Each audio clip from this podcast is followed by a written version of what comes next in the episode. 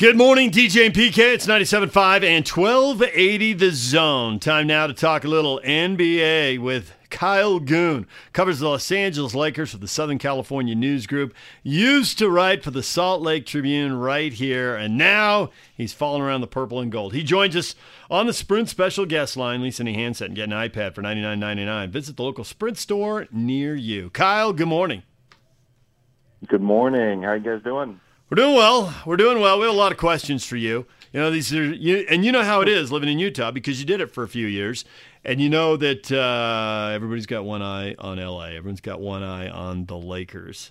And there are multiple storylines. One is that the uh, Lakers are a bumbling bunch of goofballs who missed the playoffs six years in a row and just can't get out of their own way. The tradition is gone. It is wrecked. It turns out Jeanie Buss is no better than her brother, and Magic quitting in the hallway without even telling her followed by the coaching search, just screams this. But then you got this over here where they pulled off a trade for AD and they got LeBron. It's the Lakers. You just can't bring down the purple and gold. The brand is too strong. You see it up close. Yeah. When you hear those takes, and you've heard them thousands of times, what do you think? Um, I mean, the the the truth lies somewhere in between, right? I mean, I, I mean, it's either you know Rob Pelinka is is a genius or uh, is falling up, and um, you know the, the the Lakers are either a circus or you know no one no one's believing in them, and and they've they've got LeBron and AD and. And they're they're the favorites, you know. It, it's the, everyone leans into an extreme, right? So, I I- would say that um, obviously there have been very crazy times on the Lakers beat so far uh, this year. Uh, I've- probably gotten to some things that I never expected. Uh, Magic's resignation being, being maybe number one on that list. Um, but uh, yeah, I mean it, it's somewhere in between, and and and uh, I, I think uh, a lot of what this summer is going to be judged on is, is going to be what happens next summer. I mean, it's it's all about uh, competing for titles or not, and then you know next year it's going to be about re-signing Anthony Davis or not. Um, so I, I think it's I think still remains to be seen um, how how we got to judge what's been going on this off season. Obviously, there's been some very dysfunctional bits that I I don't think you can um, brush over that part, but um, yeah, I think it's going to be really interesting to see what this team is. So we hear a lot of different things, obviously, about their roster as they try to flush it out. And one of the things, the stories that came out, is that LeBron is going to be their starting point guard. And I always thought in the last ten years or so, the debate of who's the best starting point guard in the league, best point guard in the league, as I always said, you take whoever you want. I'm taking LeBron James. But now that he's getting up there in age, that's a taxing position to be playing. How do you think that's going to work out?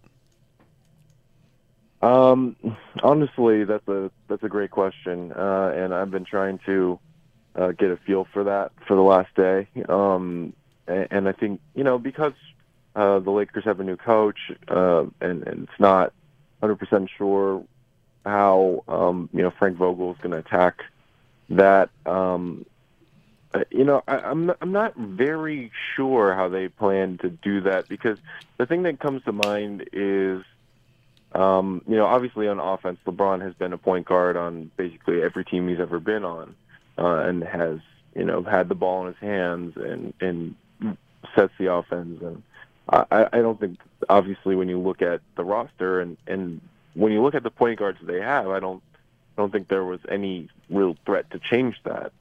Um, but when you look at the guards in the West, um, if if the Lakers are playing, you know, Steph Curry and D'Angelo Russell, or I don't know, Mike Conley and Donovan Mitchell. Um, you know, how does guarding those guys work? Is LeBron really going to have to pick up one of them? I, I don't think that happens. I I think it's a clear answer that that's not going to happen. But that that third, uh, that that not three position, are you going to bring Kyle Kuzma, um, who's six foot nine? Are you going to make him sit on the guard, or are you going to put in Avery Bradley or, or Kentavious Caldwell Pope and make him sit on it on one of those guards? So I don't really think that actually clears up. I think the the more the the the, the clearest thing that uh, that comes out of that is that Rajon Rondo is not going to start. But beyond that, um, the those other three starters, uh, well, AD is obviously going to start. But I think between Boogie Cousins, Kyle Kuzma, um, Kentavious Caldwell Pope, and, and Avery Bradley, um, there's going to be a little flex in those other two starters. Kyle Goon joining us, former writer for the Salt Lake Tribune, now writing for the Southern California News Group. He's the beat writer covering the Lakers. So you bring up an interesting point there when you mentioned next summer it's going to be about re-signing uh, AD. Uh, what is the sense? Is he coming into LA mostly committed and they just have to not mess it up? Is there the thought that he's a generation younger than LeBron and he's kind of a hired hand and LeBron can be hard on the rest of his teammates and it's 50 50 and AD just might bolt? Uh, what's the what's the starting point in the battle to re-sign AD?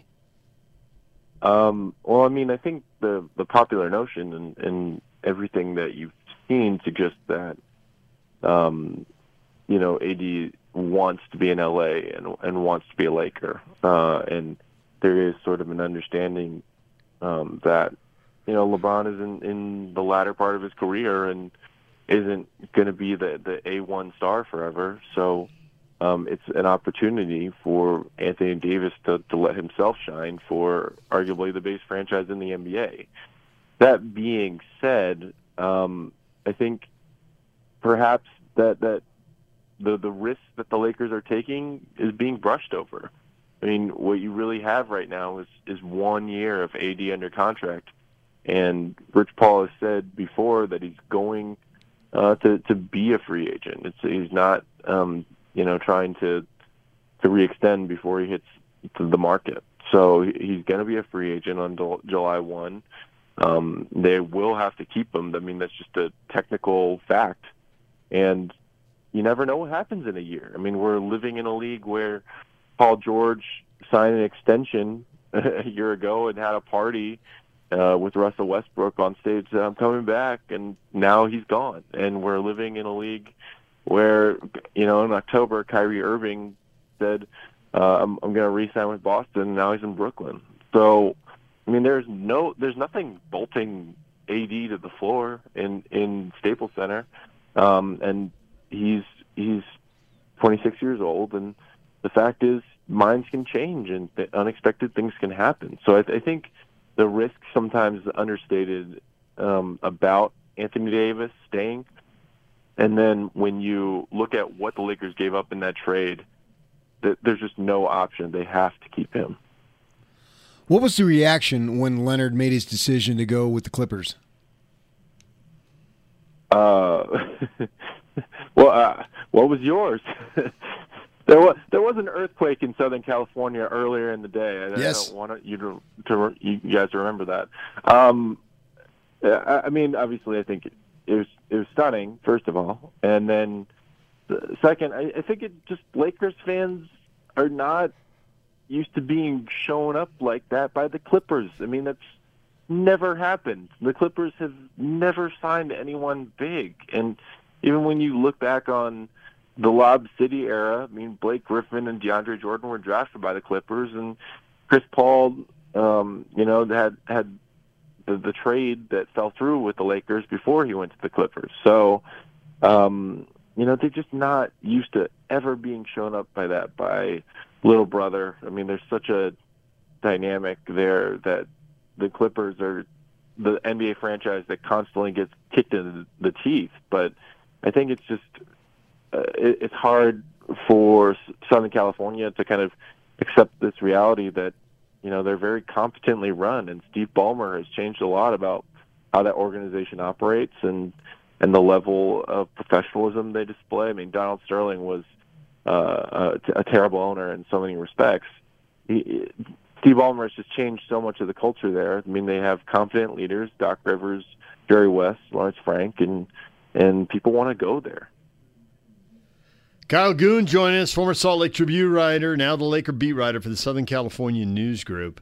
So, in an honest moment, how many pieces of the puzzle are the Lakers away from being a championship team? What do you think? Uh, What do you think well- they think? Uh, I think they they thought that uh, they were a Kawhi away from winning the championship. Uh, I think that certainly would have covered a lot of what's going on with them. I, I mean, their their problem, if you look at their roster, is just no true wings. Um, and lo- honestly, like LeBron is the closest thing to to what they have to a wing. Um, and, and you, you've got a lot of big man depth and maybe too much big man depth with with uh, Boogie Cousins and and JaVale McGee behind AD or you know some mix of those guys all in the front court. And then you have a ton of these these little guards um, who are between six four and six two, um, which is fine, but it's just you're kind of sort of as I alluded to earlier it's a very weird mix of they're either going to be really big or, or they're going to be a little smaller. Um, and um, it's just having a wing. Um, you know, when you look at everybody who joined the Clippers, you know, six foot seven, six foot eight, uh, between Kawhi Leonard and Paul George. Um, when you're going against wings like that, it's going to be really hard to defend them. Some of the most elite players in the NBA. Um, so, you know, I, I think that's going to be a real problem for them. I think that's why there's a fan outcry for Andre Iguodala, who, you know, probably isn't going to end up with the Lakers um, based on all the situations going on. Um, and uh, th- th- that's a big hole. So you have to be able to find a way to to win, um, either with that smaller lineup with AD playing center and and Kyle Kuzma have taken a big leap, um, and LeBron succeeding as a point guard, or you have to hope that maybe DeMarcus Cousins becomes an All Star again, and and that's your way forward, and and that's how this gets done. I mean, DeMarcus Cousins was was 16 and eight last season during the regular season, but you know at times during the playoffs he couldn't play on the floor, so what is he after that Achilles injury? Um, you're kind of buying a little low on him and hoping that it turns out to be something, but it's it's not quite a modern day formula of small ball switchability. When you look at what the Clippers have and and their lineup, that's kind of what they're going to be next year, and the Lakers are going to be something else. So you had the unique perspective of where you worked here in town of covering Kuzma when he played at the U, and now you're back covering him again in call uh, the, the pro level. And we've seen him, you know, particularly relative to where he was drafted late in the first round, blossom. And I'm wondering how he'll mix in now with two superstars, be able to fit in. Do you see his game continuing to evolve, or would it be like maybe a, a little bit of a Chris Bosh type of thing where his development is stunted because of the other guys? Um, I don't know, stunted. I mean, I certainly think his minutes are going to be a little weird, uh, but uh, honestly, uh, I don't know how this could be, you know, more challenging than last year was for Kyle in, in some ways. Um, I mean, I think in in your second year to kind of be hit with that threat of being traded. I mean, at this point, the Lakers have to be invested in this future, um, and and they they have they're going to have so much uh, so so little young talent coming in, uh, and and Kyle being 24, um, you know that's somebody you got to invest in, and and and who's going to be on a smaller deal for a longer time, um, and and has the potential to develop. I mean, you look at that roster, it's it's a pretty it's it's generally an older roster, um, and guys who are veterans and guys who've done it before. Um, so I, I think Kyle will have a role. Um, I think he's going to have to shoot the three better. I think he's going to have to defend better. Um, honestly, I think their best lineups are, depending on how good Boogie Cousins is, I think their best lineup is going to be an AD at the five and Kyle at the four lineup, which is a little smaller and a little bit more offensively uh, geared. So I, I think he's going to have to be more of a spacer and a defender than he was last year, but that's just part of growing up. I think the biggest challenge for him was, hey, uh, I, I got to prove I can play with LeBron and, and show my value and not get traded. And frankly, he did that. He didn't just play with LeBron. In one of the most stunning moments of the season, he shoved Le- LeBron with borderline disdain into the right defensive rotation, which is so Kyle. It's classic. He just just had no when he was at the U, he just had no patience for any BS. Gave the most direct, politically incorrect answers. He didn't care. We thought USC would quit, and they did. That was still one of his best ones. Uh, so how does he get along with LeBron when he's the kind of guy who must have grown up admiring him and you know the, he's the hero on TV of every game, and yet he thinks LeBron's not giving an effort, not paying attention on defense, and he just shoves him across the floor in the right direction. How, do, how does that work? Yeah, I mean, I don't think that specific moment was. Um, I'm not sure it was reflective of any deeper narrative. I mean, I think it was just a moment. I, I think it is probably a little bit from the gut. Um, this we got to do this right now. Um, and I, yeah, I, I, it's interesting because um, you know, very different people have different perspectives on what that moment was. I, I, I think obviously, you know, it, it got seen, and I'm sure got uh, got it got felt in the locker room afterward. I'm, I'm sure, but I, I don't think it was any sort of deeper meaning of, of Kyle trying to show up LeBron in in a big way. I think it was just sort of in the moment. This is happening. We got to we got to guard so and so. And yeah, that is pretty dramatic. But I think, um, you know, when you look throughout um, LeBron's career, I, I think he he finds some respect for people who can find strength um, not to you know just feud with him, but to stand up to him and, and be kind of their own person. And even now, I mean, even with Kyrie Irving and those those two kind of swashing the beef now that they don't play on the same team, um, I think you kind of see that Kyrie Irving has some respect for how LeBron went around around things and and how he operated and is like, oh, okay, I, I now get it. Um, so I, I think there is something to Kyle having sort of the, the personality personality enough to to operate without you know fear and intimidation um, and and being able to say hey I'm you know I'm an NBA player. I I, I expect big things for myself and um, you know I'm here too. And I think there is something to that drawing respect from LeBron. I'm not going to say that specific play is is what makes or breaks it. But I think in general there is some respect between those two that Kyle has had to work hard to earn. Well, Kyle, if you had to pick one team right now and say this team's going to the NBA Finals, who is it? Oh, that's tough. That's that's honestly really tough. Um, I think maybe Philadelphia. Um, I, I, I think maybe Philadelphia would be my if, if overall odds this team is going to the finals. Um, I think it's pretty even though. Um, um, throughout throughout the league. I mean, it's I think between Philadelphia and Milwaukee, probably one of those two are going.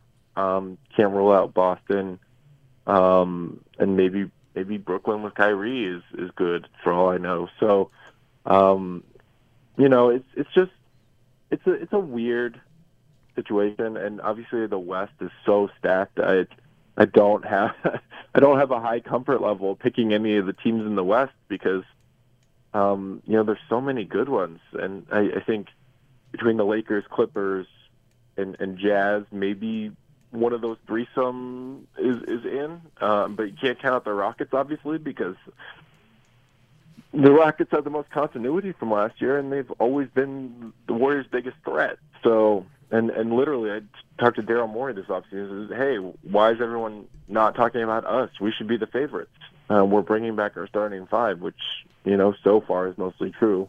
Um, so, I I don't know. I mean, it's the West is going to be crazier than ever, and even more talent came out west, and and even as someone was making the point last night, uh, even more draft assets came out west, so they're going to be good for a long time. It's it's just never ending imbalance right now. It seems like that the West is so much stronger than the East, and uh, I'm not sure when that's going to end based on how things went this summer.